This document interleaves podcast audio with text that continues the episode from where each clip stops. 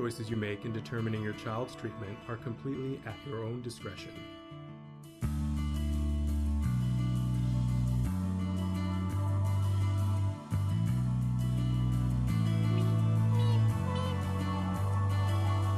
Good morning and welcome to Autism Live. And we're hoping that everyone is enjoying a safe and happy Martin Luther King Day. I am so excited to be here with you this morning because we have an amazing guest who's going to be joining us. I do want to say that we are pre recording this interview on the Friday before because because it is Martin Luther King Day. And so the staff is taking the day off. Um, but we wanted to bring you a very special guest today. So uh, author and advocate Thomas McKean is going to be joining us in just a few minutes. This is his very first time being on the show, which I don't even understand how that could be a thing. Um, but I know that you're all, I'm going to enjoy having an opportunity to talk with him, and I think that you guys are too. I just wanted to take one second uh, in commemoration of this day. I find myself a little emotional about it, but um, it, I realized last night when I was thinking about this that I was a kindergartner I was in kindergarten um, when Martin Luther King Jr. was assassinated, and I it affected me deeply um, because he was already a person in my life as a kindergartner that I looked up to and saw as this public person. And he, seeing him speak on television was one of the earliest memories that I have, and and hearing him. It's so interesting. I think we discount sometimes how speaking um, and, and putting things into existence in a child's mind, how much it can affect their path.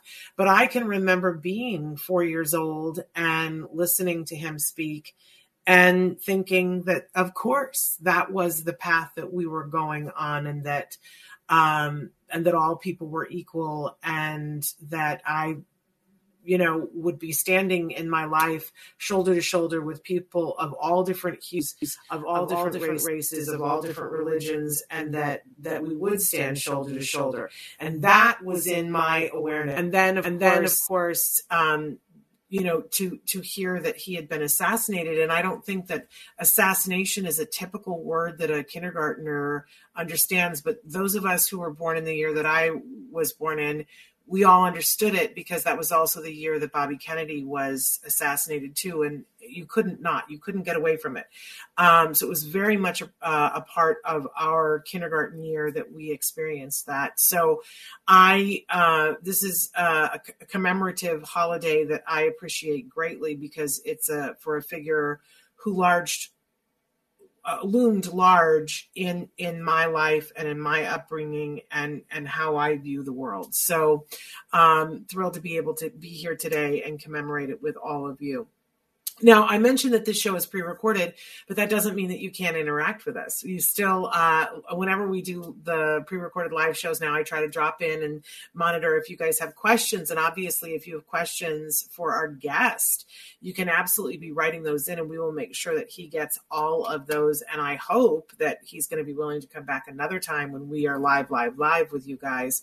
Um, so keep in mind that there are lots of different ways that you can interact. You can interact right now on Facebook, on YouTube YouTube. I'll be able to monitor those in real time uh, on the actual day. And you can also send us comments to, uh, you can do it on our homepage, autism-live.com. There's a place where you can put in a comment at the bottom that costs you nothing. It's completely anonymous. Or you can email me directly at shannon at autism-live.com. We always love to hear from you. Uh, you know, our whole mission here at Autism Live is that we want to provide information and inspiration to that larger autism community. Starts with people who are on the autism spectrum of course but we also include in that in that community everyone who loves those individuals. We believe that if not now eventually that will be and should be the entire world. Uh, and we just want to be allies towards that happening so uh, i mentioned that we've got this amazing guest let me tell you my disclaimer that we have lots of experts that are here on the show uh, including the one that we have today but please don't count me in that category I am a former teacher, so that means always a teacher. Once a teacher, always a teacher. I am uh, a former stand up comedian and once a former comedian, always a comedian. Uh, but more importantly, I, we asked this the other day about what five words do you use to describe yourself, and the number one word I use to describe myself is mom. I am a mom of an amazing young man who was diagnosed with autism at the age of two and a half and is now a very successful college student with absolutely no supports. I could not be prouder of him and more excited about the things that we've learned on this journey and are still learning. And that's why I sit here is because I want to help you to get to the things that will get you where you're trying to go to, whoever you are and wherever you're trying to go to, because it's not one size fits all, right? So I hope you'll join us here, but just don't mistake me for an expert. Mistake me for somebody who is really passionate about this community and about making sure that individuals on the spectrum are treated treated with respect and given the rights and opportunities that they so richly deserve and not be discriminated against, right? So, in any case, uh, that's the disclaimer out of the way. Uh, we do like to start, uh, even on Mondays, even when it's a holiday, we like to start off the show with our little warm up, uh, what we call our jargon of the day. When we take on one word, one phrase, one acronym, we try to first give you the actual definition. Often we will make fun of the actual definition because it's useless, because it's written by people who, you know, are, have so many letters after their name and are not concerned about you and I understanding what they're talking about. So it's not that the definition is silly, it's that it cannot be understood because it has so much more jargon in it. So then we so we'll make fun of that. And then when we can and then we give you a working definition to try to give us a place where we can begin to understand. Now, it's 2022. We've been doing the show for over 10 years. We regularly cycle back through jargon terms, but every once in a while, there's a real big push for us to do new jar- jargon terms and uh, we uncovered a bunch of terms that we use on the show from time to time that we just had never taken the time to do jargon of the day with. So today is one of those terms. Uh, easily confusing, uh, but let's see if we can shed a little light on it. Uh, so today's jargon term is hyper sensitivity and i and i pronounce that the way i did because later in the week we'll talk about hypo sensitivity, and they are vastly different, uh, antithetical, maybe even. So, hypersensitivity. So, let's take a look at what, uh, first of all, you know, I think we all have, we go, we've heard this, we've heard of hypersensitivity, um, and we probably come to this with uh, a preconception of what it might be. Let's check and see if our preconception is correct. So, let's take a look at our actual definition first. Hypersensitivity is excessive, often painful reaction to everyday auditory, visual, or tactile stimuli, such as bright lights or loud noises. And I, I really, I'm not going to make fun of this definition because I like several things about it. Um, I understand that it is a gray, squishy term to say excessive because what's excessive to me may not be excessive to you, right? Um, but but it puts it says that this can't be something that's slight, right? And in fact, it clarifies that it, this has the potential to be a painful reaction to an everyday stimuli um, stimulus. So um, I really don't think that anybody could read that and poo-poo it right? And, and and that's what i liked most about this definition because when you are hypersensitive to something it is not something that people should just be telling you to get over. I think that's what i what i really liked about this. So let's with that understanding that this is you know the professional definition of what it is let's take a look at our working definition of it and see if we can begin to um, really delve in and, and have a, an appreciation for this. Um, being becoming overwhelmed by sensory input that is perceived by others as tolerable. Now you know this this is where we get into what is tolerable to you and what is tolerable to another person. But you know, I think that we can all understand that um, in most buildings nowadays, uh, there is some level of fluorescent uh, lighting uh, or uh, LED lighting, right? And what we've come to understand is that some people are very hypersensitive to the vibration of that type of light, that it is so dis- disabling to them that it makes them dizzy or it makes them not be able to focus or uh, you know put a thought together and and be ver- vocal or verbal. Um, now, there is the potential if we if we just said well we're just going to leave that alone and we're just going to continue putting up fluorescent lights and those people can just get over it. I mean first of all that would be very inhumane right? Um, but there would be very much the potential for for someone to not be successful in a classroom if that was the constraint that well we're just going to do that because 10 of the people in the classroom aren't bothered by it and only one is so we're just going to leave it alone. And that person just has to suck it up, right? Um, but I think we are moving towards, and I certainly want to live in a world that is more empathetic, that that looks as looks at individuals and says we don't all process um, sensory things in the same way and with the same dial. You know, I, I love uh, what is the documentary? It's I'm losing my mind right now. Uh, Spinal Tap the documentary where they talk about turning up the volume and uh, what do you set the the amp volume at? And he says you know i put it at 11 it goes from 1 to 10 but he says he wants to put it at 11 it's a phrase that we use a lot in our house because i certainly am hypersensitive to some stimuli because i think everybody's hypersensitive to something um, to the point where it's uncomfortable. The thing about it is is though we see some people who have categories of things that they'll be hypersensitive to and that it isn't just a little painful it's a lot painful. I think about I think about um, someone like dr stephen shore who's a brilliant mind um, and a brilliant educator and has been teaching at adelphi university for decades and he is someone who wears a baseball hat when he teaches as a professor. And however many years ago that he began teaching, he had to say to them, it was not appropriate then for a professor to wear a baseball hat, right? There are still some people now who probably go, well, that's disrespectful. But wearing that baseball hat is what allows Dr. Shore to go into his classroom and teach without having to modify the environment. It is his personal modifier that he puts out, and because it has a bill, it closes out just enough stimuli that he can go about doing what he does, which I think many people would argue is genius. So if we don't make accommodations for people and their sensitivities to stimuli, what are we saying no to? Who are we saying no to? And how much progress are we saying no to? Um, imagine, I'm sure that all of you have some accommodation that you do for yourself before you have to do something that's difficult. Um, you know, I know people who are not on the spectrum, spectrum can't go can't to go, a loud concert um, or put earplugs in their ears when they go to a really loud concert at a venue because it's just too loud for them. I know I've left venues because it was too loud for me. Um, but I know people who will put in those orange uh, earplugs and and go. Is that any different? than someone who wears the noise canceling headphones on a subway because it's loud.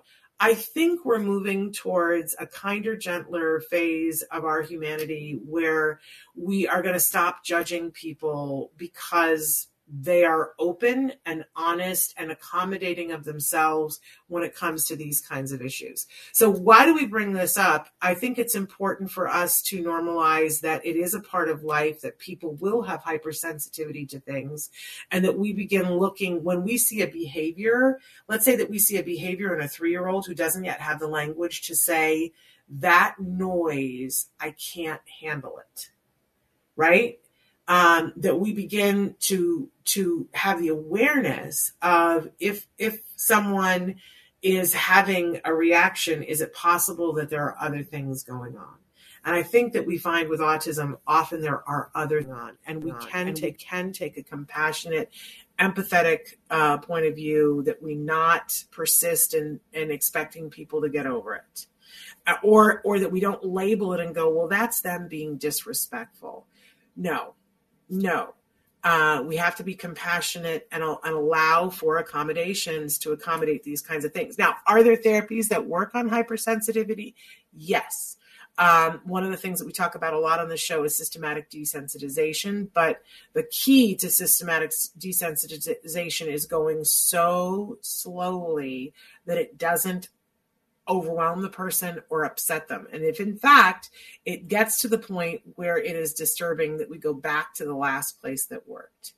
If we if we do the opposite of that, it's something called flooding and that's literally when you throw somebody in the deep end of the pool to see if they'll swim. It is unkind. It is not something you should ever do with a child who is on the autism spectrum. And you should only do it with an adult who is consented and understands what's happening. And there are professionals there in the space to deal with the emotions that come up with it. I say that all the time on the show, but I'm going to keep saying it until I turn blue and keel over. Um, because I think that there are some people who don't understand how unkind and how traumatizing it could be to a child to, and, and it happens all the time, sometimes unintentionally. Um, where a child will be flooded with something that is really sensitive for them. And then the journey back from that, because now there's the potential for PTSD, uh, you know, the journey back to being in a place where they can be calm and go through that is so much harder. Flooding is not a thing to do with any child, let alone a child who has a documented disability. So there we go. I've I've said my piece on that. Moving on, we always have a question of the day for you, and our question this morning, we we love it if you guys write in and tell us on Facebook or on YouTube or wherever you're watching us. Don't forget that we are a free download of a podcast wherever you get your podcast. But our question today is, what overwhelms you? I, I always like to talk about, you know, ourselves first, whether you're a, a person on the spectrum or whether you're a parent of someone on the spectrum or a teacher of someone on the spectrum. Um, if we're, or just someone who loves someone on the spectrum, if we think about it from our, our own point of view, I do think that we come, uh, we come to a place that's uh, more empathetic um, quicker and let's face it, there's something that overwhelms you. There's lots of, I'm somebody who gets overwhelmed easily, uh, very easily. Uh, so if we come from that point of view, then we can understand when someone else is overwhelmed in the moment. And, you know, it's important that we don't automatically assume that what overwhelms us overwhelms the people that we love, the case, right? Case, right? And, and what works for us overwhelmed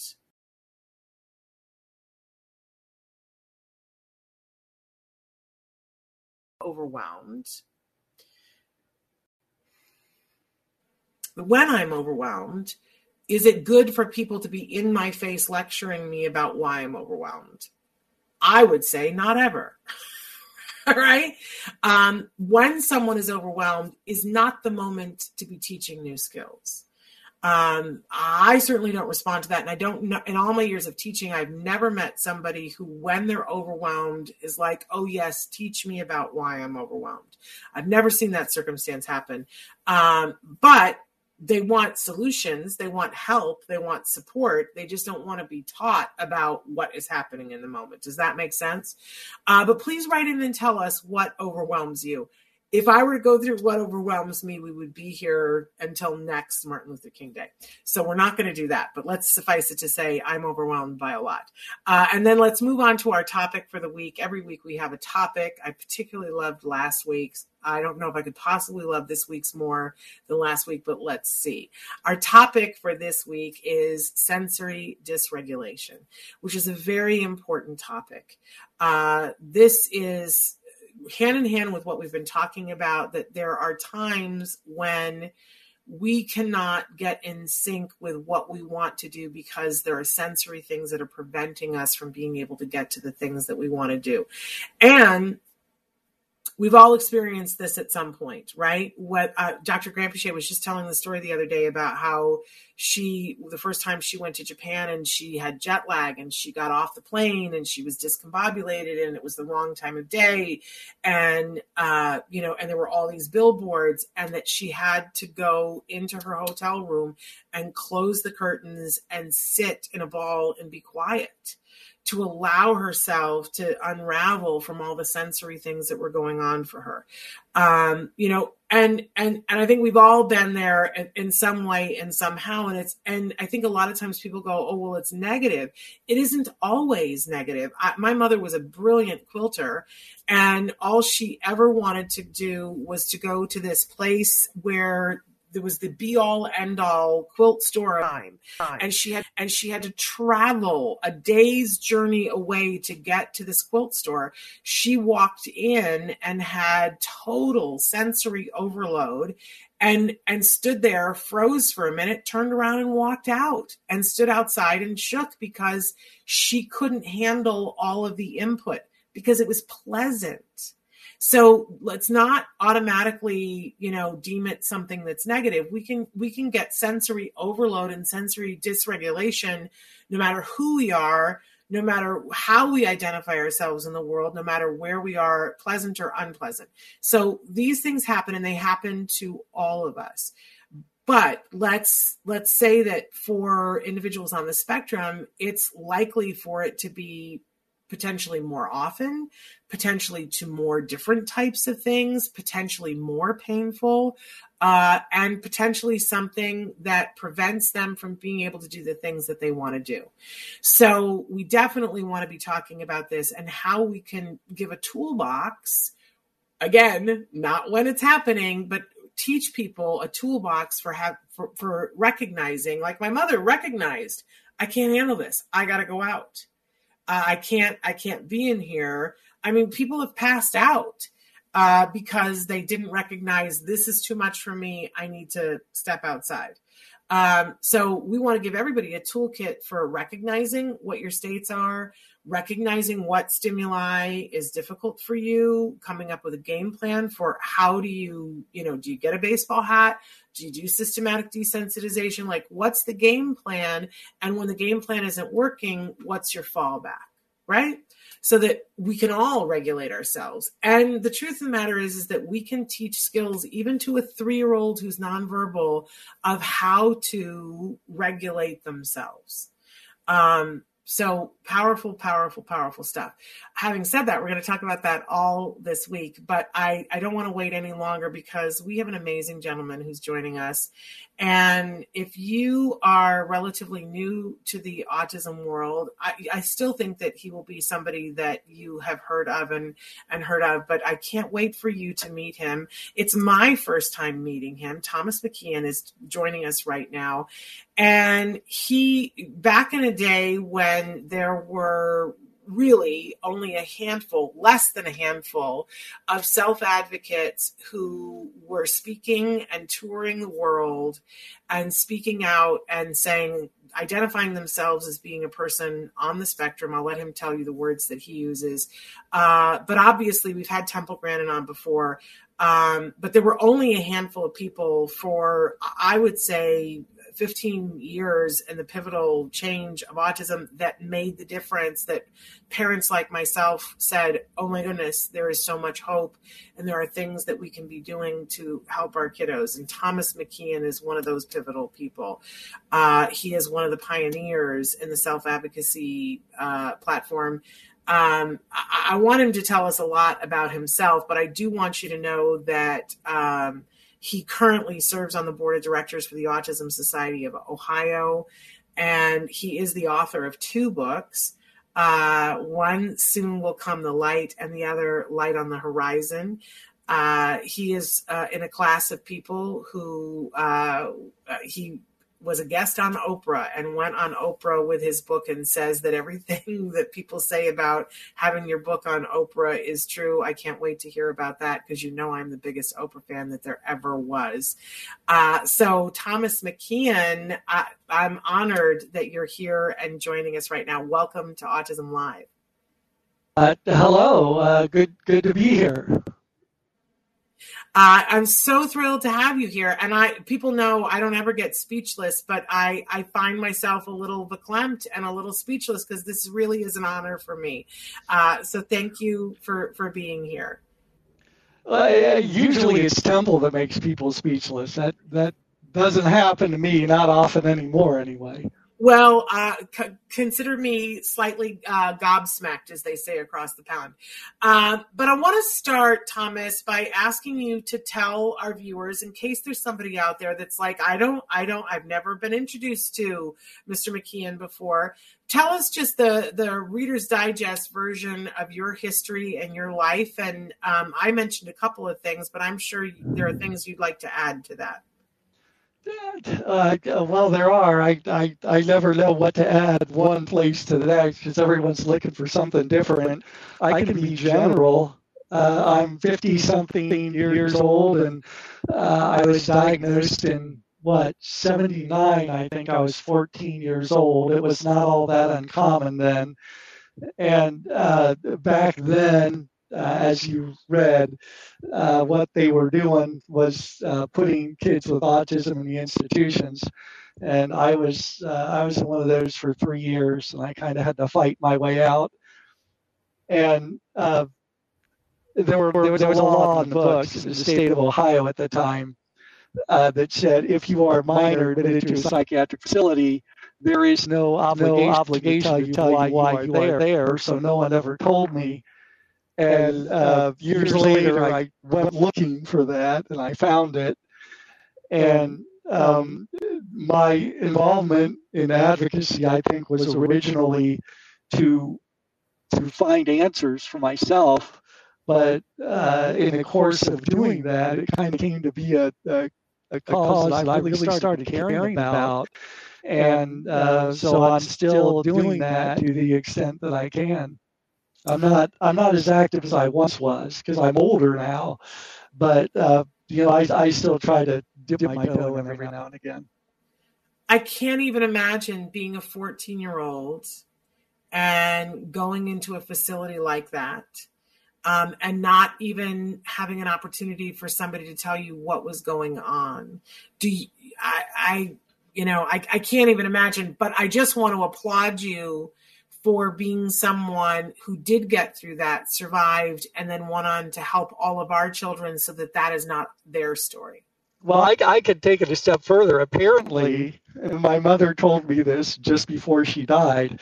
Apparently, they didn't tell them either uh, they were afraid of the A word back then. So what they told my parents was I was developmentally delayed, and they left it at that. And no one in my family knew anything until I found it. I went back to the hospital and asked for the records.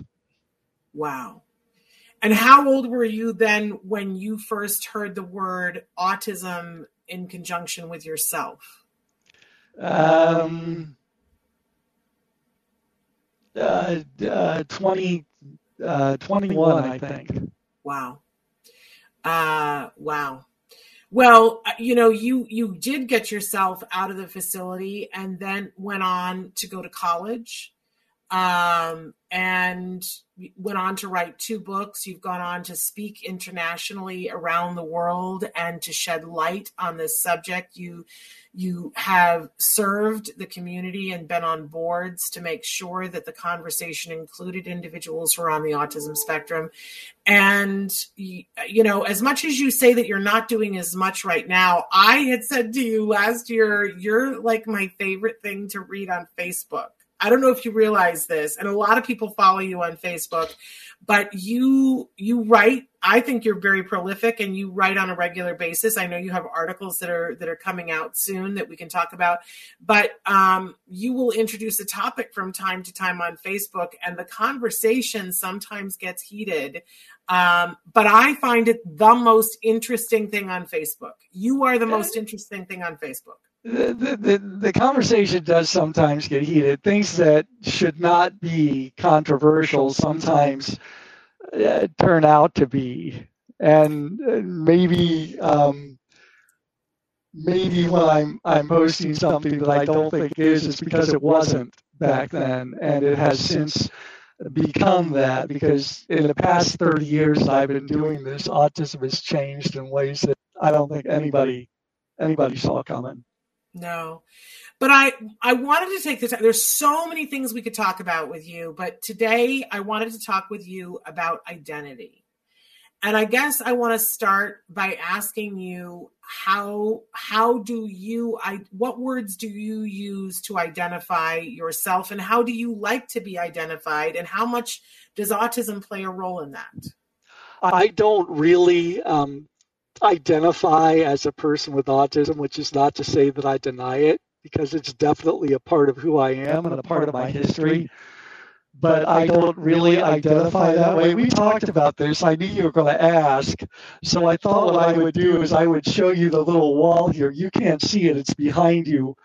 Over here on the far end, there's a nice little uh, amateur radio setup.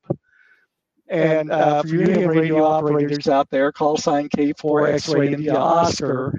I am required by federal law to identify that way when I key the mic, but that's not my identity. Over, Over here, here, closer, there's, there's a, a, uh, a, set, of shelves that uh, uh have DVDs and Blu-rays and 4Ks of over 2,000 movies, most of them horrible. I have, I have a thing, thing for the old movies. I think I've got every one of those cheesy black and white rubber monster suit 50s sci-fi disasters ever made. And uh, I I do like the movies, but that's not my identity. This, this computer that I'm talking to you on, right in right in front of you. Do you hear my phone ringing? Um, no, I don't. I use it's it's attached to a 55 inch monitor, my television, which is why you see the recliner behind me, and I use it mainly to write. But that's not an identity. Over here, there's a shelf matching this one. It's full, full of, comics, comics and superhero heroes. In my 50 some years, years, I've read literally thousands and thousands of comics. And some people would say that's a wasted life. I don't see it that way because those stories were a big part of why I was able to do what I did later. But that's not my identity. And finally, over here at the end, there's a really nice acoustic guitar uh, that has traveled the world with me. Some of you tuning in have probably heard me play it, seen me play it.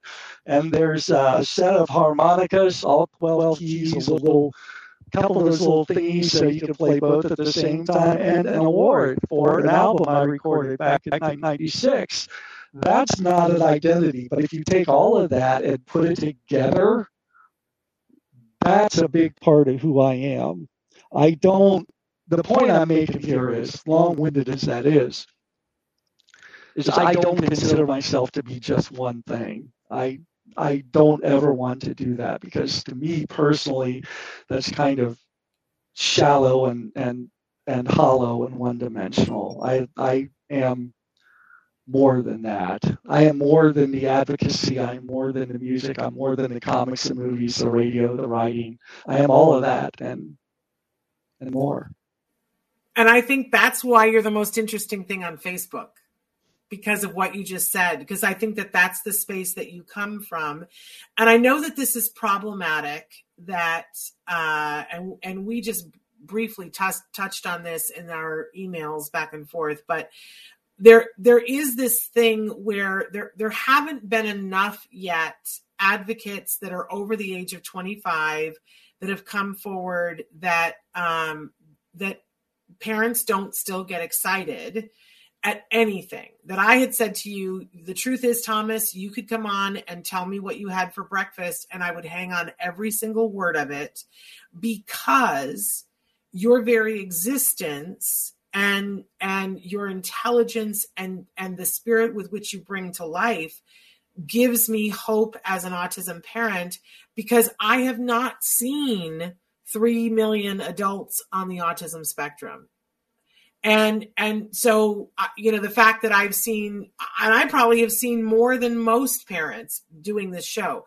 but but getting to see how you manage your life and it's so different than how temple manages her life but they're they're examples for me of hope and and yet that's a little bit of a burden i think for individuals on the spectrum. it, it is, and I remember early on when I was doing the conferences. I can, I think I've written about, about this, this on, on, the, airplane, airplane on my way home, looking out the window, wondering if I was doing the right thing, giving hope to parents, if it would lead to something uh, bad or not good. And um, it took me a while, to, figure to, figure out, that that, that, that um, what, what, I was doing was, was, was a good thing. And yes, yes, it is a burden, and there is responsibility there, but it's um, it's it's also a good thing to be able to provide. I love it.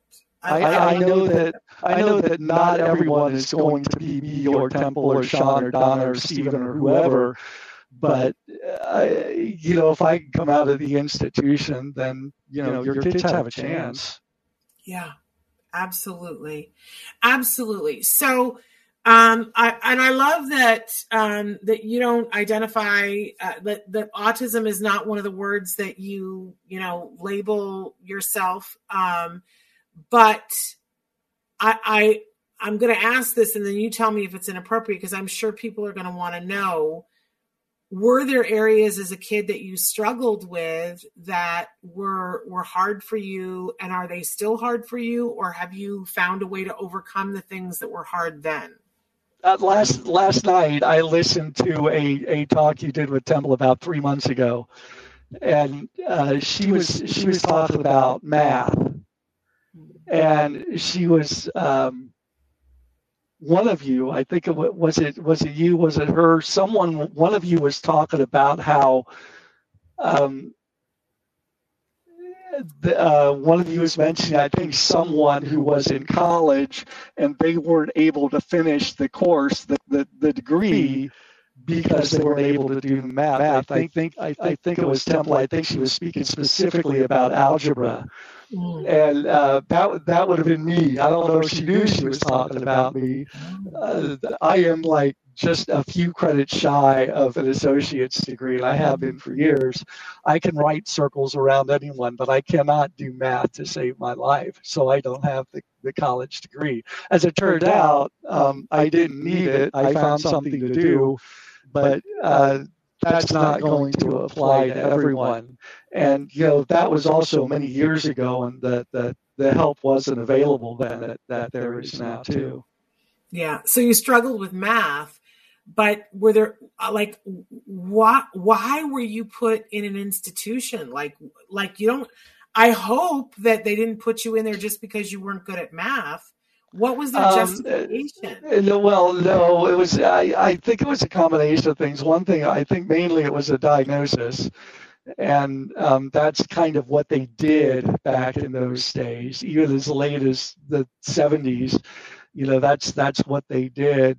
One of my goals in in doing that work and the, and the travels was to to try to keep kids out of the institutions, and I've actually had a lot more success with that than I ever thought I would.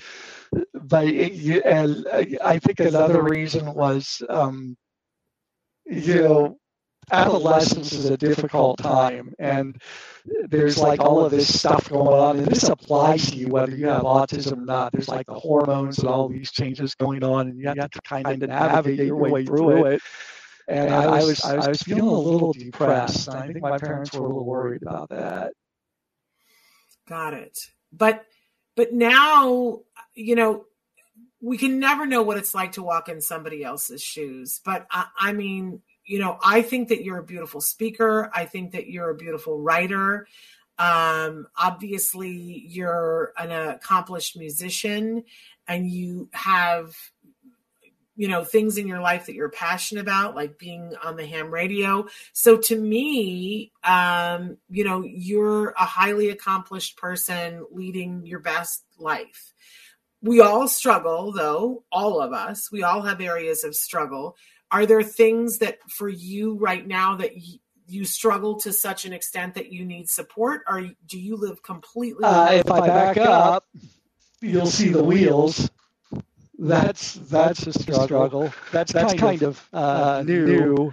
And without, without going into, into any additional uh, uh, too much detail, it's a additional neurological disorder that's kind of eating away at my muscles and my mind. I can't think as well as I used to, and I've had to back out of, of doing that work that I love because of it, which kind of makes me mad.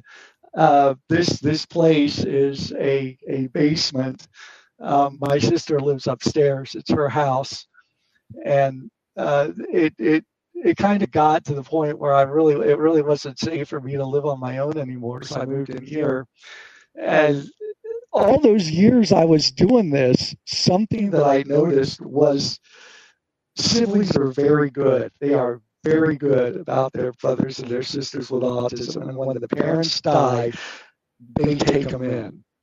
I have seen that time and time and time and time and time again, and I have been amazed by the love and the sacrifice. You know, she's given up a third of her house for me. I'm not paying any rent here. She just gave it to me. And that was just incredibly nice of her because it also means she has to put up with me now when she didn't have to do that before.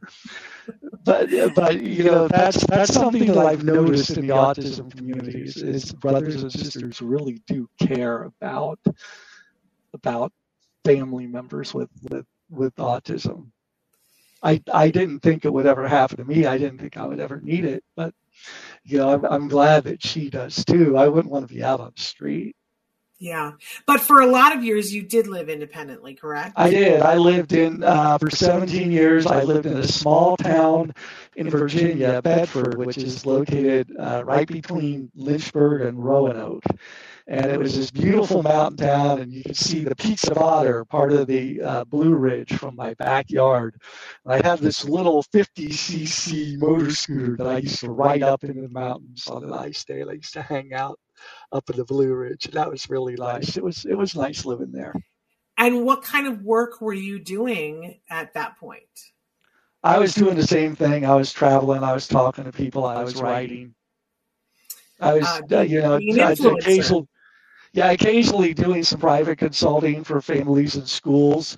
I don't know if Temple's ever done this. I have spent you know, days, weeks, months in parents' homes, putting kids and families' lives back together again. I don't think there's any way I could do it now. I just don't have it up here anymore. But uh, that that to me was the most rewarding part of the job. You know, was was improving quality of life for others, even if it was just one person at a time.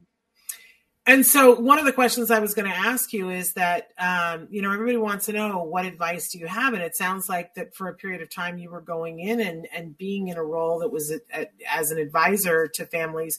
What kinds of things, when you see a family that's in pain because their child is exhibiting behaviors um, and are, are, are have, they're having a difficult time because autism wasn't something that they were had any training on before their child is diagnosed. And there is there it seems like there's always a period of time. I certainly experienced this when my son was diagnosed was that i had to run to catch up as a parent. I can't even imagine how happy and joyous i would have been to have had somebody like you come into my home and give me a perspective but i'm sort of wondering what kind of perspective were you giving the parents what kinds of things did you help them with I, you know, I, I looked over the medical records and the, the, the schools and, um, you know, I looked at the home life and I, you know, I went to, I went to some IEP meetings. Oh, I hated, I hated that. that. The schools, the schools are, the schools, the schools are just not nice. Every now and again, you got some that were agreeable, but that was really the exception. And, um, you know, I just said, you know, try this, try this, try this. I give you an example. Uh, I was in, um, I think, it, was it was Auburn, Massachusetts. Massachusetts. And there was this, uh, there was this little kid. I, I think he was around. Don't don't take this as gospel. It's been a long time. I think he was around eight or nine years old at the time. And there were there were two particular issues that the parents were worried about. One, one of them was he was pushing his sister down the stairs, which I can understand why that would be an issue. That's like not something you want to do. And they had they had this uh, the other issue. They had this loft in the house. It was very nice, but when the when someone went underneath it, he would uh, how can I say it, give them a shower. Okay. And that's that's not good either. No. And so they said, "Hey, what can we do about these things?" And I spent I spent some time there, and you know, and, I, I, I kind of checked it out, and I, I really didn't know what to do. I was really kind of um, kind of confused. I was lying in the guest room one night, not ready to go to sleep, and this thought just came to me out of the blue. I have no idea where it came from. And the next morning, I told them, I said, uh, hey, "Why don't you?" Um, why don't you get them tested for some allergies and see what happens? And they did, and they found an allergy to dairy and sugar. And they cut those two things out, and the behaviors just stopped. Isn't that amazing? Uh, absolutely amazing. And of course, you you know Dr. Doreen Granpeesheh. Uh, you you go way back. We've we've never met. I I know of her. I think we've chatted a few times. Yeah. And she just the other day was on the show talking about eliminating milk um, from a child's diet, and that sometimes that that is a thing that can show. It's not for everyone, but for certain children, if they have a sensitivity, um, that you know you can see behaviors attached to it. Right uh, there's there's like dairy and lactose intolerance which can lead to behaviors. Yeah yeah fascinating absolutely fascinating.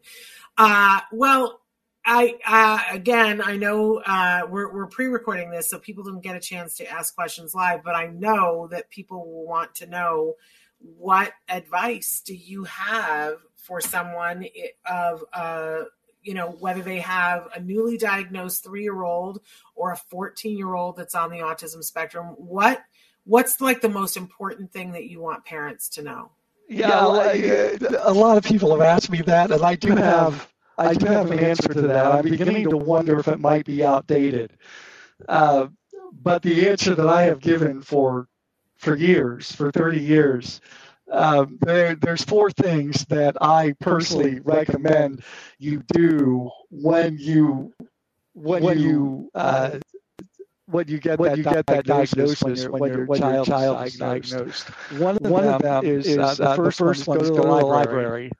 Uh, uh, be careful, careful because, because uh, you check, check the check, check the copyright date because, because if you get something too old um, um, you, you, may, you may be doing more harm, harm good, good because, because our knowledge of this is always changing and things that we thought were right uh, uh kind of we have since learned are not.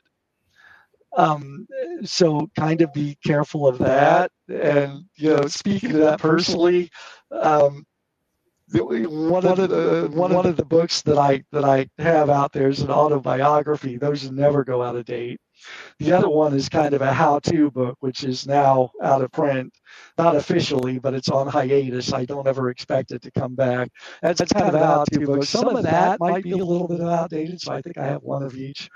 Um, the second thing is um, uh, start attending a local sport group because you know whatever uh, issues you are having uh, you know, there's a good possibility that someone else has already gone through that and might be able to to give you some advice on on how to handle it and you don't need to reinvent the wheel. And the whole purpose of support groups of course is to be supportive. That's why everyone is there. And uh, the third thing along with that it's very similar would be to attend conferences. And that's whether I'm there or someone else is, because uh, you know that's where you're going to get the latest information. And the there's um, there's a networking benefit that a lot of people don't realize is there or not even aware of even when they're doing it and and and, and just, just interacting with other, other parents you know, you know sometimes, sometimes be extremely beneficial. And, and then the final thing um, would be to uh, see if you could find an occupational therapist trained and certified in sensory processing disorder to look over and, and treat treat your kid. And you know, I've always said if you do these four things, you'll know what to do next. Like I said, that information may be a little, little bit outdated. I, I don't know. I, I think it's still valid. Um, I, I, haven't really thought about it. That's, that's what, what I usually, usually tell parents to do. There you go. I don't think it's outdated at all. I just I think that now instead of going to the bookstore, people usually go online to look at and order books, which is what I'm going to encourage people to do right now.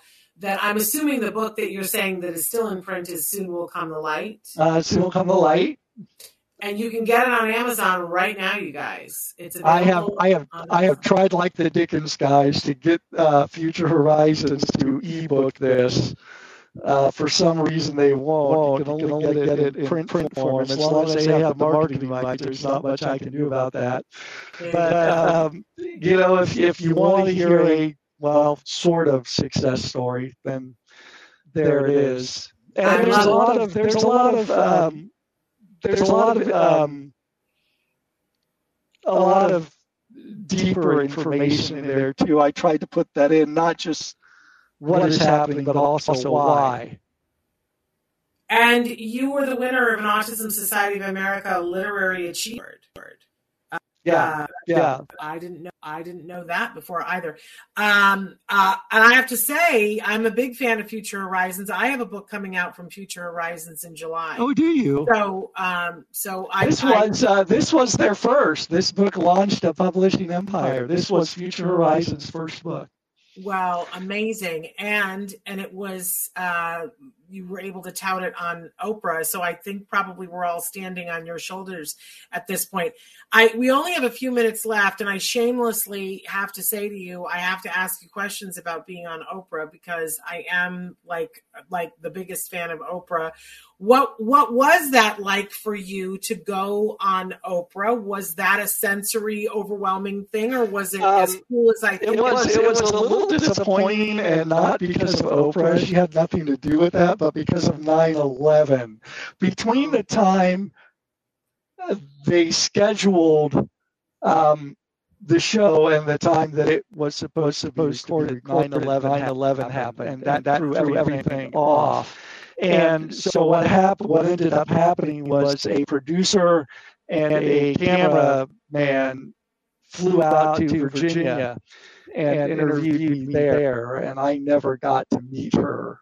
Ah. But you know, I the, the way I I'm choosing to to uh, to look at that is if the worst thing that happened to me because of 9/11 is I didn't get to meet Oprah, I still came out ahead of it better than a lot of people did. Well, maybe Oprah will see this and see that they need to, you know, from time to time they do the the show on the OWN network now. Where are they now? I I want to encourage Oprah to catch up with you now and see where you are now uh, and replay that interview because um, I I got to be honest with you, I didn't get to see that. I watched Oprah religiously, um, and I couldn't never understand why I never saw the interview. And because it was right around 9 11, that is why I didn't see it. So, Oprah, if you're watching, and let's face it, she's not, but somebody who knows Oprah, please get her to watch it, right? Uh, and catch up with Thomas again, because we'd all like to see that interview again. Uh, Thomas, I just, I can't even tell you um, what this has meant to me um, I, have been doing this show for 10 years and I don't really understand why we haven't had you on before, but I'm glad that it's worked out and that you came on. And I'd love to invite you to come back. And there are so many more topics that we want to talk about with you. And there are some things that I think you just have one of the most refreshing outlooks on on some of the more controversial topics that are that are happening right now talking about neurodiversity talking about therapies. Um, I I find your point of view to be so enlightening.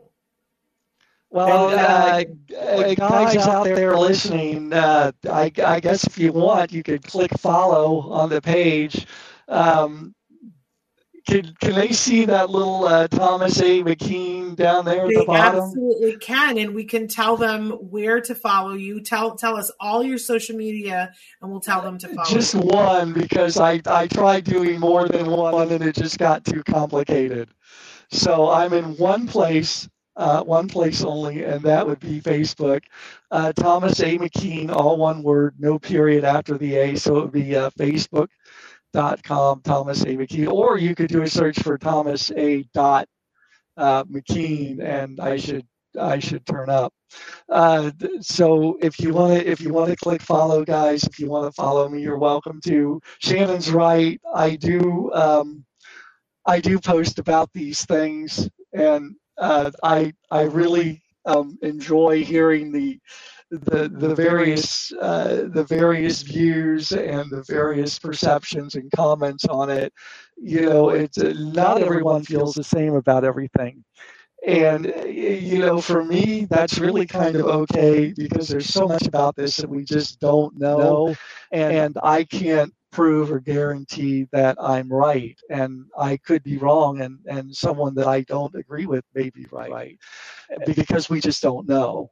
You know, my, my guess is it's a little educated, but it's still just a guess on a lot of these things. So, you know, we, we talk about uh, we talk about the, the the topics there. There's a lot of other parents and and people with autism uh, on the page too who kind of who kind of chime in from time to time. So, guys, if you if you want to follow me, you're welcome to do that and I love it's very respectful discussion, but you're right. It's like everybody's opinion shows up and flourishes, and nobody is put down for their opinion. Um, but I think that you always have this voice of reason that bubbles up and over all of it and makes me happy and thrilled. Um, I just, I, I just always, I always learn something. The other thing that you do is you give little mini history lessons because well, yeah, because I was there. Yeah, but there but there are things that uh, you know when 9-11 happened i was not the parent of a child on the autism spectrum. So even if i had seen your oprah interview i don't think it would have impacted me like it would now because i would have been like well isn't that interesting? But it wouldn't have been personal to me. And you know so there were things that happened among different autism organizations that i'm unaware of and you will shed light on it. And I go, oh, well, that makes sense. That's how that happened. Right. Oh, isn't that interesting? Yeah. Um, yeah. I've, I've, I've, talked about things like that. I've, I've talked about things like the creation of puzzle piece and autism awareness month because I was a part of both of those. And uh, I, I think that as far as um, as as posting those things and and having you know, you know that, that point of view that you're talking about one of the things that i think is required to be a good advocate is to be able to see this from all different points of view. Ruth sullivan walked up to me once and she told me she accused me of not having theory of mind. Now i'm thinking I may have said or done something in the ASA boardroom that kind of made her think that way because she was there. But uh, you you have to if you if you want to be a good advocate, if you want to be effective, you have to be able to see the problem not just from the side of the person with autism, but also from the perspective of the parent, the doctor, the therapist, the educator, and and um, even the legislator, and and not and and even if you're looking at it from the from the from the perspective of the person with autism, you have to change that a little bit because it's not your style or your type or your brand. It's theirs that you have to look at it through. And and one of the reasons i've had whatever success i have i think is just because i've been able to kind of look at this from all different areas and through that find solutions. And um, you know, when I when I when I write those things that you're talking about, that's one of the things I try to do is I try to I try to to write it through the perspective of of more than one place. And I think I think people appreciate that. Well, I have so much respect for Ruth Sullivan and for all the work that she did in her life, but I'm going to say it here. She was wrong. And all you have to do you. is read one thing that you write to see that you probably are one of the best perspective takers uh, that I've ever had the opportunity to read their their writings. So, unfortunately, Ruth, I, you know, I know Ruth is in heaven now, but Ruth, you were wrong about Thomas. I, we all I, I also have a I also have a great respect for the work that she has done, and I think I told her that at some point too. I was I was able to I was able, I was able to say that right to her, and I'm I'm glad I was able to do that before she died. Oh, Thomas, I'm so glad that we had an opportunity to do this. And of course, we, we want to welcome you to come back at another time and we'll pick more topics and we'll do it. If you're comfortable, we'll do it when we're live and then you'll be able to talk to the audience at large. And I think they will really enjoy that. We, we didn't really uh, get in, I think, to what we had planned to. And uh, I do have a lot to say about that particular topic, as you know. So I would, uh, I'd be happy to come back and get into a little deeper discussion about identity if you would like. I would love that. I mean, just what you said, just I think it uh, brightened all of our days. Uh, to be more accepting of ourselves and more accepting of other people and not try to shove them into little cubby holes. Uh, you can't do that. You that you, you can't. You can't. You're, you're, well, well, you, can, can, but you're not, but you're not going to get anywhere. Exactly. Exactly. So again, um, people should check you out on Facebook, and I think if you just read for one week the things that uh, Thomas writes, you'll be hooked. Oh, Uh, look, somebody found me. Somebody, do you see Well, that? Somebody found our- me. I, That's I our think producer. that's it. Yeah, I yeah, think that's it. I think Our that's the link. put it there.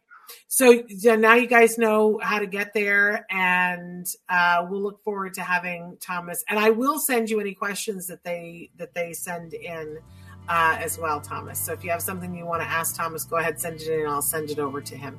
But uh, we are out of time, unfortunately. But I thank you so much for taking the time to be with us.